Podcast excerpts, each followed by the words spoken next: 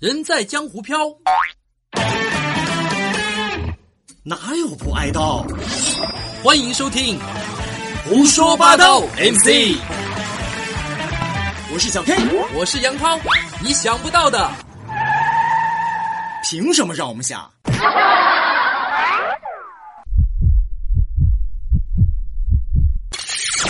？Q Pro Q Productions。说点啥子呢？说点啥子呢？哎，说锤子说锤嘛，今天吃我送给那些什么以前喊老子上班哦，听到吧？喊老子上班，你咋迟到呢？你咋今天又不咋子咋子？关你锤子事你嘛，配神！啪开啪开啪开，碰脚臭，啪开！什么玩意儿？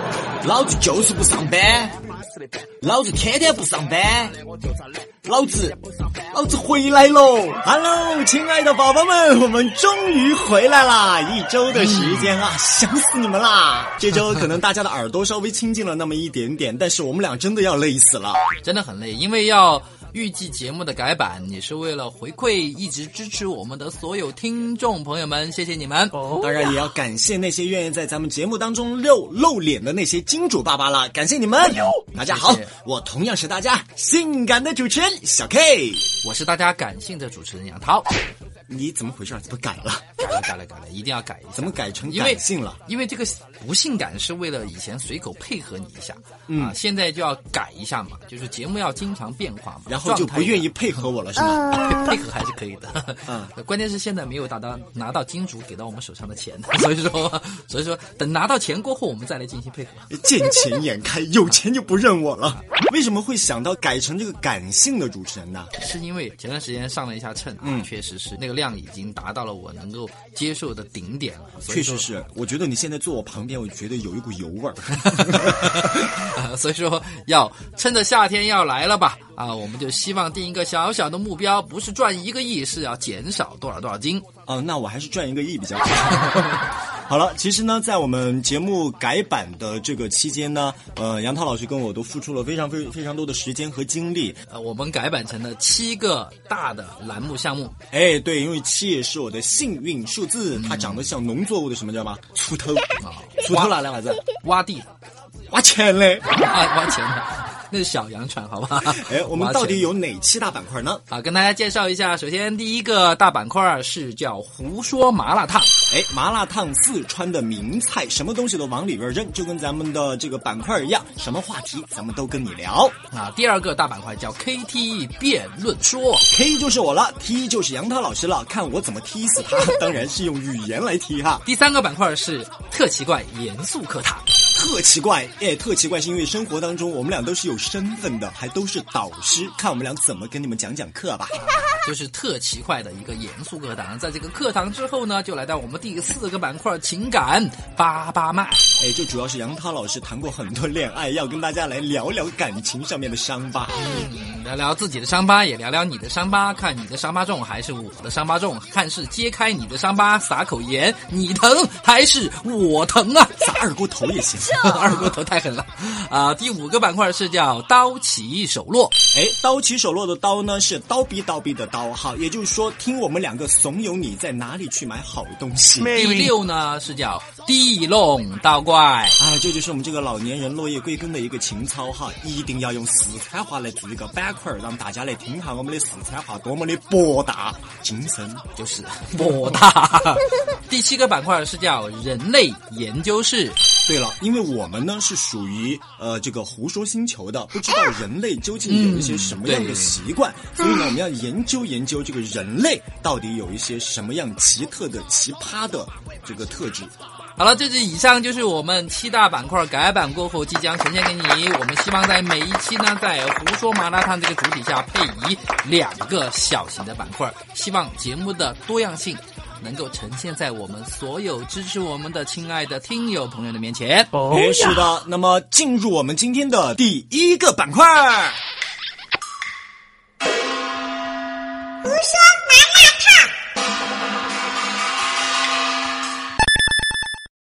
哎，杨涛老师，今天我们的这个胡说麻辣烫要跟大家聊的关键词是什么呢？今天的关键词是打卡上班。究竟是打卡还是上班？一起的吧？打卡就要上班啊，打卡就要上班哈，打卡还可以上公交呢，打卡上公交，那是刷卡好不好？哦，刷卡哈。刷卡上班，哎，说到打卡上班，可能是今天大家开始又重新做的一件事情，因为刚刚过完我们的清明长假嘛。因为有打卡上班之前，应该都是有一个小假期的，哎，对，这个清明长假，哎，清明节是中国的鬼节还是什么？不是鬼节。那清明节是一个，它有一个历史由来，就是古代有个皇帝叫晋文公哈，他为了纪念他手下的这个忠臣介子推。啊因为介子推，因为当时被他杀过后，给了他一句话，叫他把他的忠臣杀了，对狼心狗肺。狼心狗肺。他有忠臣给他一句话，就是“割肉奉君尽丹心，但愿主公常清明 Oh my god，他割哪儿啊？割肉”。割哪儿都可以，割哪儿都可以，割哪儿都可以。这个就是当时这个晋文公啊，为了纪念介子推，纪念他这个忠臣，所以说把当时的这个呃他的死祭这天设为了叫寒食节。寒食节，嗯，什么意思呢？就是其实就让含着他的那一坨肉。啊，其实 其实就是为了要让大家能够纪念，就是所有今天吃的东西都啊是生吃啊、不能煮熟的哦哦，寒就是冷的那个寒是吧？哎寒冬的寒是吧？啊，我我我还以为是上面一个金，下面一个口，就是把它含在嘴里去。哎呀哎呀，经常喊啊，但是你是因为喊多了所以才咳嗽吗？喊多了这个 刺到喉咙了。好了好了，其实我们回到今天的这个话题，就是先跟大家聊聊清明节。那么嗯清明节大家到底玩了些什么呢？是不是我们应该给你们说一声清明快乐呢？你们的先祖们有没有？我来找你呢。清明节实际上是不是鬼节了？它应该是一个中国传统的，就后人嘛，就把清明节这些作为祭奠先人的这一个节日。啊，那么大家在清明长假呢，肯定有出去玩的，也有纪念自己先人的。当然，还有一些人呢，可能就像我一样宅在家里工作的也有。嗯，那么不管是在哪里，现在你都要回归到工作岗位上了，要开始上班了。这是一件非常痛苦的事情。相信今天现在正在听我们节目，或者是现在你是经过了。第一天啊，就是小假过后第一天的这样一天的辛苦工作之后，哎躺在家里休息的听众朋友们，相信心情都是相当郁闷的。哎，对，不管你郁不郁闷哈，反正我很开心。嗯反正我们不用上班，有一句话不是说吗？在别人开心和自己开心，你选择哪一个？有一些不要脸的人哈啊，要彰显自己的那种大度，当然是让别人开心了。那你、去死吧！这其实，在有一些社会上的角度说，就是我们一定还是要为了别人开心，哪怕我们做这样一个节目，对不对？其实也是为了让我们的听友能在繁重的生活、工作压力之下，能够得到一点开心。哎，杨涛老师，我认识一个团队叫凤凰艺术团，凤凰艺术团嗯，里面的那些大妈应该很喜欢你 因为你很有听这个名字都知道是老年街舞，呃 不是老年街舞，不是老年广场舞团体。啊，对，他们是跳广场舞的，但是他们呢很凤凰，就老年广场舞里面就是最高级的。凤凤凰，哎，对，因为他们不是杜鹃呐或者什么的哈，就比较小气。好了，接下来说到今天上班的心情，我觉得上班吧是一个大家不想去提到的话题。上班的时候，你永远想的事情都是什么时候下班，今天要不要加班？但我觉得应该要看职业。就是说，像大部分的听众，不管是在国企还是在私人企业，或者说是打工，或者说怎么样啊，嗯，只要你上面有领导的，是跟一帮人在一块上班，嗯，朝九晚五的这样的一个工作状态的话呢，嗯，有很少的一部分人他可能是喜欢工作的，但大部分的人呢，都会觉得有一点厌倦，每天都在做同样的事情。其实我倒觉得，每一个人都是不喜欢工作不啊，我就很喜欢工作，我觉得工作给我带来很多的快感，让我很爽。当工作不能给你带来钱的时候，那我干嘛工作啊？对 呀、对，所以说钱才是能够给你带来快感的所有的源泉，对吧？哇，你真的是帮我找到了我二十多年没有找到的一个未知答案，我真的是人生导师嘛，对吧啊，？我真的那么喜欢钱吗？真的，哎 好好去思考一下，我得想一想。好好去思考一下人生。哎，对了，今天呢，我们关键词叫做打卡上班。杨涛老师，要不咱们俩把打卡和上班两个字分开来说一下。首先，第一个打卡，生活当中有哪些事情我们是需要打卡的？打卡其实我觉得它是有一点带报道的意味，就是在你在规定的时间必须达到规定的地点，做一个规定的记录，嗯给别人做一个凭证和证明而已。嗯，对，打卡这个词其实不仅可以用在单位上，像两夫妻之间，它也可能有打卡。我没有啊，想去哪里自己去，想去外面嗨就自己去嗨，嗨完了你你知道你要回来，哦，你这种其实就是我们经常在网上可以看到婚姻当中的那种放养。所以说你要打卡，有人让你打卡，就其实，在本质上来说，他就是不信任。哦，婚姻之间是不应该有打卡的吗？你是觉得？我觉得应该不该不应该有打卡。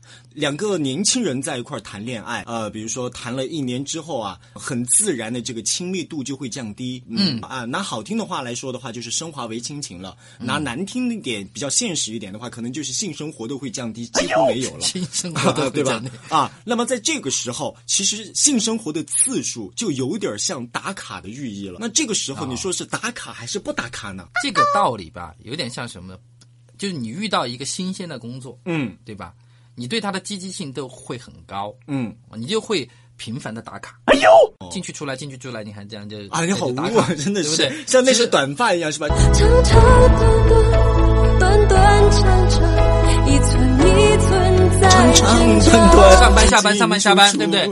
其实说说说到我已剪短我的发，剪断了长发，借你闭上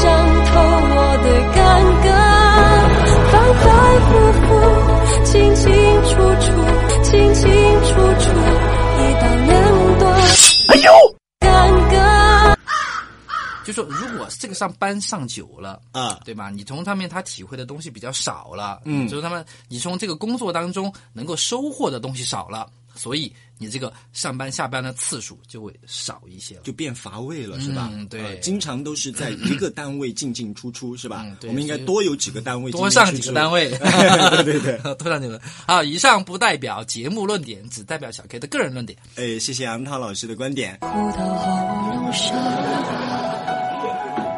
还得拼命装傻。我故意视而不见。好了，那我们今天的胡说麻辣烫呢，就到这里跟大家说拜拜了。未播的那些呢，大家就自己去歪歪吧。进入我们今天的第二个板块儿。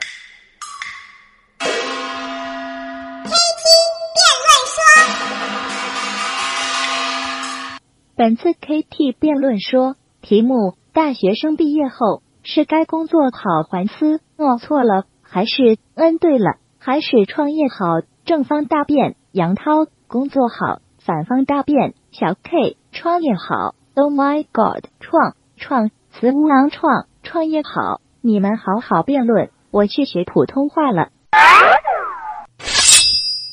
杨涛的观点是，大学生毕业之后啊、创业是不太现实的。进入一个工作岗位，去收获社会经验，更多的一些工作经验，一些规范的经验，在规范和经验成长到一定的时候，成长成熟的时候，这个时候再来去创业，那个时候才是一个合理时机。我觉得这个辩题没有什么好辩的，因为如果作为很多的大学生来讲的话，可能你的心性没有定啊，你的不经验也没有那么多。现在其实创业可以来自于很多方向的一些压力，这些压力来源于什么呢？首先是责任压力。创业你可能有创业的伙伴，对不对？这些伙伴有可能是你的同学或者是你的朋友。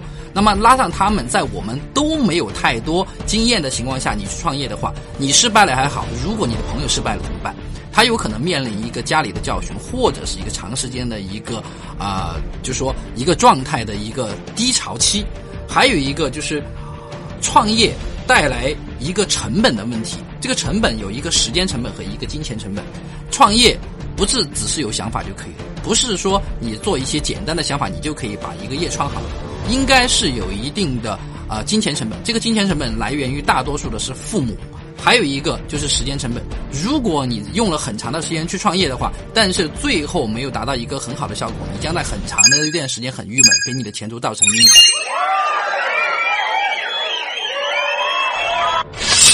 好了，来总结一下刚刚杨涛老师说的几个点啊。第一个定性，第二个压力大，第三个成本，第四个父母的血汗钱。呃，在我看来呢，这些都不是问题。定性正好是我们每一个大学生在毕业之后工作以来最重要的一个自我修养的一个过程。自我修养的过程究竟是你要做一个老板，还是要做一个员工啊？在这个时候养成，我觉得是非常重要的。所以创业，让你自己做老板，我觉得是最好的选择。压力都有，那么在这两个中间，我们究竟应该如何去选择呢？刚刚他说到的这个成本关系啊，说我们不要去浪费父母的血汗钱。难道你是不知道国家现在已经出台了大学生有创业基金这一说吗？我们干嘛要去浪费父母的钱？而且就创业这一个点，咱们来说的话，创业一定就是要花钱去做的吗？现在手机上有那么多那么多的 APP，比如说咱们的直播，你直接用你的这个手机，在有 WiFi 的地方，你可以去做直播。直播这个东西浪费你什么钱？你就坐在那个地方跟大家聊聊天、唱唱歌，你就可以去赚钱了。这也叫创业。所有在工作状态当中的呃行为动作，我们都把它称作为是工作。既然在工作，那么不是给别人打工，自主来做的一个工作，我觉得这就是一个创业的一个状态。所以说呢，我方的观点其实非常的简单：大学生有梦想就应该去追。如果说觉得一个单位进禁锢了你的才华，那么为什么不自己做自己的老板？自己做自己的老板，可以想干嘛就干嘛。现在是我勒个去听晕球了，现在是哈哈哈哈。对了，现在是自由辩论时间。啊，其实刚刚我听到了，仿佛听到了一个笑话。小柯老师说，啊，有创业基金这回事情，可以代替父母给你的钱去创业。其实浪费谁的钱都是浪费，浪费的不只是钱，浪费的还有时间和精力。我觉得大学生应该是我方持的观点。我们首先看清楚辩题，辩题是大学生在毕业之后是创业好还是工作好？大学毕业过后，你连工作都不工作，你连社会经验都没有，你如何去创业呢？我觉得不要去浪费父母的钱，也不要去浪费国家的钱，好好的去工作一下，提升自己的修养，提升自己的知识，然后在合适的机会再去创业。我们是持的这样一个观点。那我在大学里面，它究竟是干嘛的呢？我在家大学里面，我就是在提升自己啊！我把自己已经提升好了，出来之后，我干嘛要去给别人打工？我自己创业不好吗？为什么我就是浪费国家的钱，浪费父母的钱呢？这不叫浪费，这叫我拿到他们的钱之后，要把它创造更大的价值。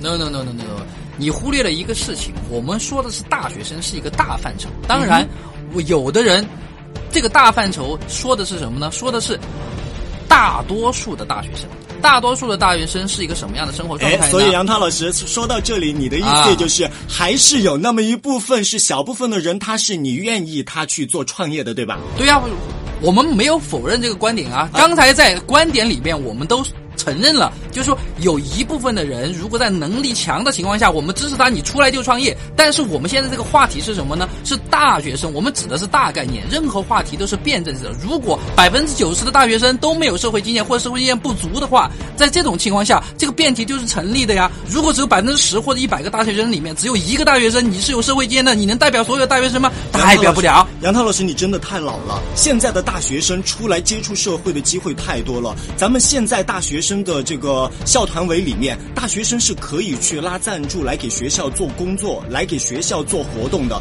所以说，他们接触社会的时间已经非常非常之长。对啊，小盖老师也有一个偷换概念的概念，就是我们刚刚说了，他也说到了，就是大学里面的校团委或什么，每每个人都是校团委吗？每个人都有这么强烈的组织的这样的一个职务吗？没有，对不对？大多数的大学生是一个什么概念？从十年前、二十年前、十年前吧，我们不说二十年前，十年前大学生到现在，其实都是一个上课可能有的时候不去啊，就在就在这个这个呃考试六十分就可以，大多数还是处于一个这样的状态。咱们胡说八道栏目还是有很多的年轻人在听，咱们能不能 随口传一点正能量呢？为什么就是全是那那些什么逃课不去的？我们咱们还是要有一定的参与感。什么是参与感？虽然他不是咱们这个校团委的，那校团委的活动他总该参加过那么一两次吧？他既然参加过，人都不是傻的，参加完了之后，他大概知道这个活动是怎么搞的嘛，对吧？那么我们在学校当中已经积累了那么多的经验了，我出来之后为什么就不自己来搞一搞呢？那有一个社会现实告诉你，不管你是去拿到一份什么样的简历，投到一份公司，你说我是校团委的，我是校宣部的，我是怎么怎么样的，你去看一下，如他们都果是有不接嘛，对吧？如果是有这种情况的话，那么大学生就业为什么会这么困难？对，因为就业太困难了，所以咱们创业呀。如果全部人都去创业了，那如果我们社会的大团体连公务机关一个公务人员都没有了，都去创业了，那这个社会不就那你告诉我平怎么办赚了吗？那你告诉我怎么办？就业很困难，创业你不准，咱们干嘛？待在家里啃老？我们支持创业，但是我们的观点是，大学生毕业之后是应该先创业，还是应该先进公司？先创业，不要去坑别人，我们自己在自己的事业当中修炼成精，然后再当你毕业之后，在没有完全的社会经历的基础上，我们刚才谈到了一个话题：三天打鱼两天晒网。如果你能告诉我，所有的大学生都能做到自律，毕业过后就能做到完全的自律，在没有经过工作的雕琢的情况下，没有经过单位的雕琢的情况下，你都能做到完全的自律，现在的大学生有几个做得到？我相信是做不到的。我相信我说的也是一个实在和现实的一个话题，实在和现实的一个情况。所以最后我方的论点是，大学生们创业的这个过程，正好是刚刚杨涛老师所说到的修成正果的一个过程。如果说你希望你的人生要做自己的老板，希望你选择做创业；如果说你甘愿你就是一个小平民，想要去做一个员工，安安生生、平平淡淡的过一生，那你就去做你的这个员工吧。作为一个成熟的中年人，告诉大家，其实我也是有打工的一个经历，但是现在我自己创业不能说太好，但是我觉得在创业的创业里面，我就会有很多的经验是来源于之前工作告诉我的，之前的老板告诉我，之前的规则告诉我的，这些规则都是作为我现在人生的一笔很大的财富。如果你放着这种财富不去争取，你只是出来就凭自己的意愿想干嘛就干嘛，我觉得对是社会。是一种不负责任，对自己也是一种不负责任的态度。哇塞，太精彩了，我都听晕了，掌声停。谢谢，两位都是老师，我只是个机器，所以等他们胡说八道吧，呵呵。其实为什么开这个 KT 辩论会的课题，对我们来说压力是非常大的，对吧？嗯，是的。啊、其实就是现场的一个即兴，找一个题目来进行辩论。其实我们觉得万物相对吧，它有正就有反，有黑就有白，每个人都会持不同的观点，也许这些观点是困扰着你的。嗯，很多时候有些朋友对我的评价就说吃了雄心豹子胆，什么事情都敢都敢说是吧啊、都敢说。但我会觉得的话，既然我们上帝给了我们这一张嘴巴，我们愿意去说，我觉得就是一件好事儿。我们在合理的去运用它，不管我说的好与不好吧，我的生命时间还那么长，我觉得用这些时间段来修炼自己。呃，就像是大家信仰的那个佛教一样，花那么多的时间去念经啊，那么这也是一段修为吧。其实谈不上修为，只是谈上我们在语言工作里面能做到的东西，就是跟你多讲讲话，阐述我们的观点，希望我们的观点能够对你进行帮助。那么这也是作为对所有的听友们、支持我们的听友们最好的一种感谢。太温情了，其实就是我们喜欢叨逼叨逼。叨你又怎么样？好了，那进入我们今天的第三个板块儿。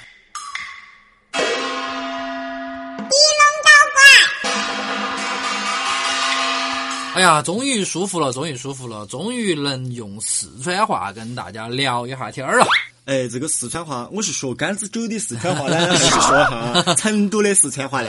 都可以嘛，都可以。其实这个是一个我们新开的一个板块儿，我们希望在这个板块儿用我们自己的家乡话跟大家分享下我们能够想要说的一些话题。哦，家乡话是不？家乡话说了怕你听不懂哦。我们用成都话说，滴龙打拐你听得懂不？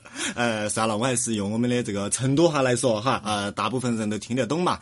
今天我们的这个主题是打卡上班，打卡上班，这个是成都话哈，安音比较重。是是是。其实呃，打卡上班是一个每个人都呃很难面对的一个事情，就哎是很讨厌的一个事情，就是咋非那么烦非求饭，嘎。非求烦。实际上，我们这个话题，这个栏栏目的主题“低拢导拐”，我觉得首先要向大家解释一下啥子叫低拢导拐，因为有很多的朋友可能都不清楚“低拢导拐”是个啥子含义。比如说我们现在做一个情景的模仿哈，有个人问我路，小可来问我路，嗯作为一个外地的游客来到这儿问我们路，来嗯开始。哎，嗯，那个我是韩国思密达，哦呃，第一次来到你们这个熊猫的基地，我想问一下，我要看那个熊猫往哪个地方走？韩国来的说，嗯，韩国来的。可以滚回去了哈。哦，好的，我现在就滚。好了，开玩笑，我不是韩国来的，我是 American。American 美国哦，你你又要喊我滚算了，我就是一个呃那个什么呢？呃，阿拉上海人。那是很，那是很是啊。哎，小伙子啊，嗯那个第一次来成都哈，那个这个是崇州的。崇州的啊。啊，怪求得了，反正我就第一次来成都好嘛，小伙子，我要到那个 IFS 咋个走？I F S 哈哦，I F S 是这样的说，就是前面左拐往前再走五十米，五十米完了过再右拐，抵拢了再倒个左拐，抵拢倒拐晓得不？倒拐了就到了。我就遇到这种给我的，我把他掐死。现在其实底龙倒拐呢是一个以前的一个老话，现在大家都有 GPS 了，哪个还需要问路嘛？一般都不问路了，除非是老年人出去可能要问下路。哦但是如果你遇到一个老年人，你在成都遇到个老年人，你问路的话，他跟你说底龙倒拐就是喊你把这条路走完，把这条路。走通，走到尽头，然后倒拐啊，左转或者右转，这样的一个哦，他那个倒拐的时候应该都配都都会配个手势，嘎。但如果说你遇到杨过那样子，或两只手手杨过还是可以，左右指噻，他就拿脚来指，嘎。他哎如果脚来指坐坐到轮椅上，就手脚都没得，他舌头来指，或者是 眼神来给你甩甩个方向，嘎。抵拢倒拐呢是一个成都话，就希望抵拢倒拐是一个指路的方式。哎抵拢倒拐其实还有一个深层次的含义，比如说抵拢倒拐。倒拐就拐弯儿的意思，啊就是说，其实你在走这条路，走着走着的时候就倒拐了，就是你在做一个事情的时候，啊，做一个事情的时候，就做到其他地方去了。哦，对，倒拐就是还有一个就是你搞偏了的意思嘛，嗯对吧？就是你你搞歪了，搞偏了，没对，方向不对的意思。所以说，结合我们今天的一个主题呢，就是你今天上班了，打好卡，就不要抵拢倒拐了，就哦直接好好生生上你的班，哦回去了休息一下，听下胡说八道。你要扯拐，哦你们老板儿就要给到你扯紧牙白。我就不得扯拐了。好，哦今天的抵拢倒拐就跟大家聊到这儿。要得，我是大家性感的主持人小可，我是大家感性的主持人杨涛，古蛋儿拜。拜拜。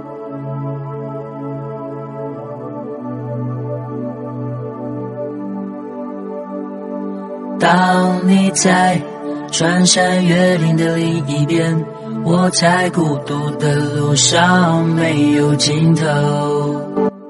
好的，那我们今天跟大家的这个关键词打卡上班呢，三个板块就到这里，要跟大家说拜拜喽。是啊，那么说拜拜之前呢，也希望能够得到你的反馈情况。节目改版过后的第一期，我们做了一些调整、一些改变，也做了很多的努力，希望能够回馈到一直支持我们的听众朋友们。到底有什么样的意见呢？希望在我们下方进行留言。是的，除了大家在我们的评论区域留下你洋洋洒洒的文采之后呢，希望大家也能够分享在你的这个微博还有微信当中，让更多你身边的朋友来认识我们。我们也希望有机会走到你的身边，面对面的来跟你聊一些有趣的话题。感谢感谢，Thank you，Thank you，人在江湖飘。哪有不挨刀？这一期的胡说八道，就到这里了，大家拜拜拜喽。你在耳后的呼吸，却未曾感觉你在心口的鼻息。鼻息，汲汲营营，忘记身边的人需要爱和关心，借口总是拉远了距离，不知不觉无声无息。我们总是在抱怨事与愿违，却不愿意回头看看自己，想想自己到底做了什么蠢事情。胡说八道。